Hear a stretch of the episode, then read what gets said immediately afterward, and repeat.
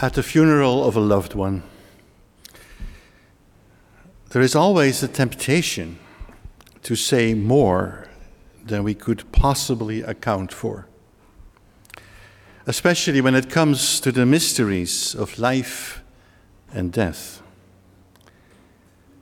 Sometimes we make claims about the resting place of the deceased, like he or she must be in heaven looking us right now.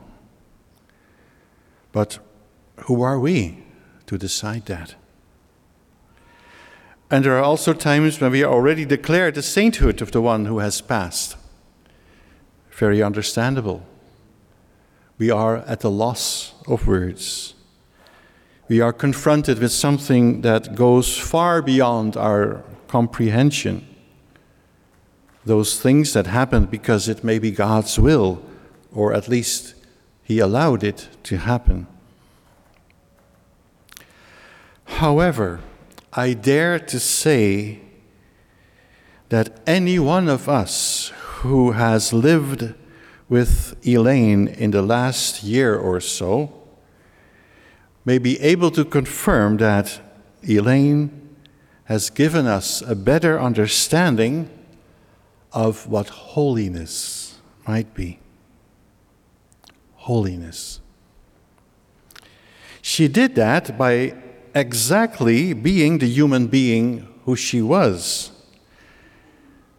And I am pretty sure that she herself would feel awkward with that claim that I'm making right now. She knew her limitations, she knew her rough edges. So she might think, how could that be called holy? But we know why that is. Because Elaine was transparent. I think she had nothing to hide. And she loved the Lord with all her heart, with all her soul, with all her might.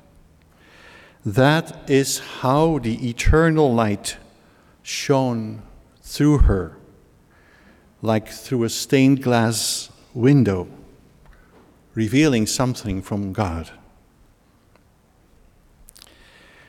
Elaine had a lightness of being, a remarkable lightness of being.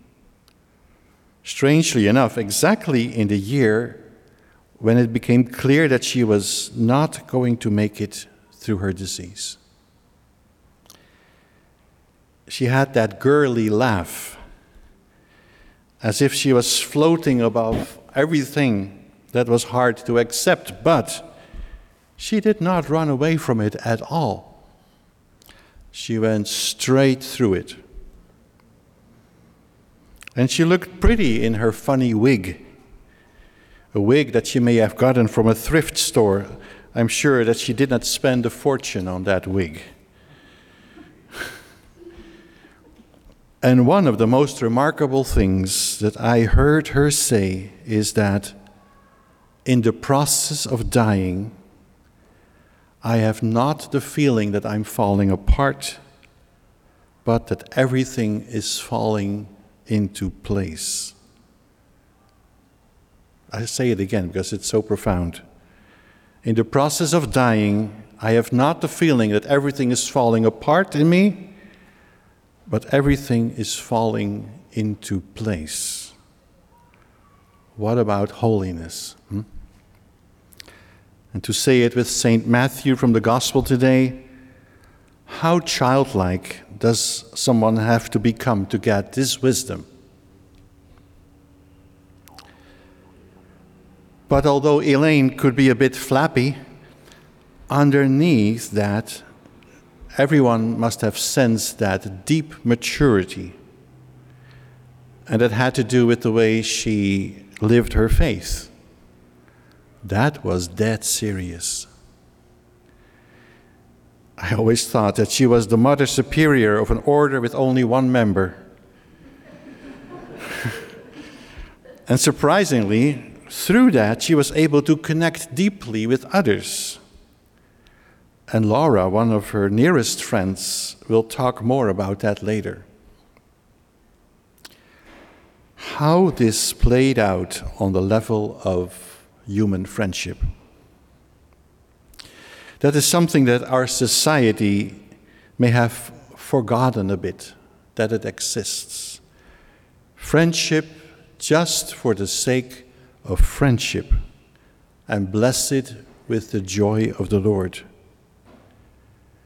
And that is why I believe that men and women who remain single for the kingdom of God have such an enormous contribution to make to our modern world where everything has its price. So, this old soul that could be so bubbly at the same time, she must have been very tired of carrying her cancer for such a long time. And I know that she deeply desired that the Lord Jesus would take her home. He who was her great lover. And she knew intimately that it was true what Matthew says today to us in the Gospel. And I hope she's hearing those words right now.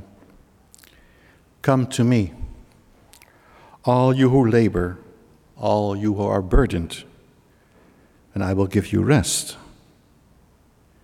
Take my yoke upon you and learn from me.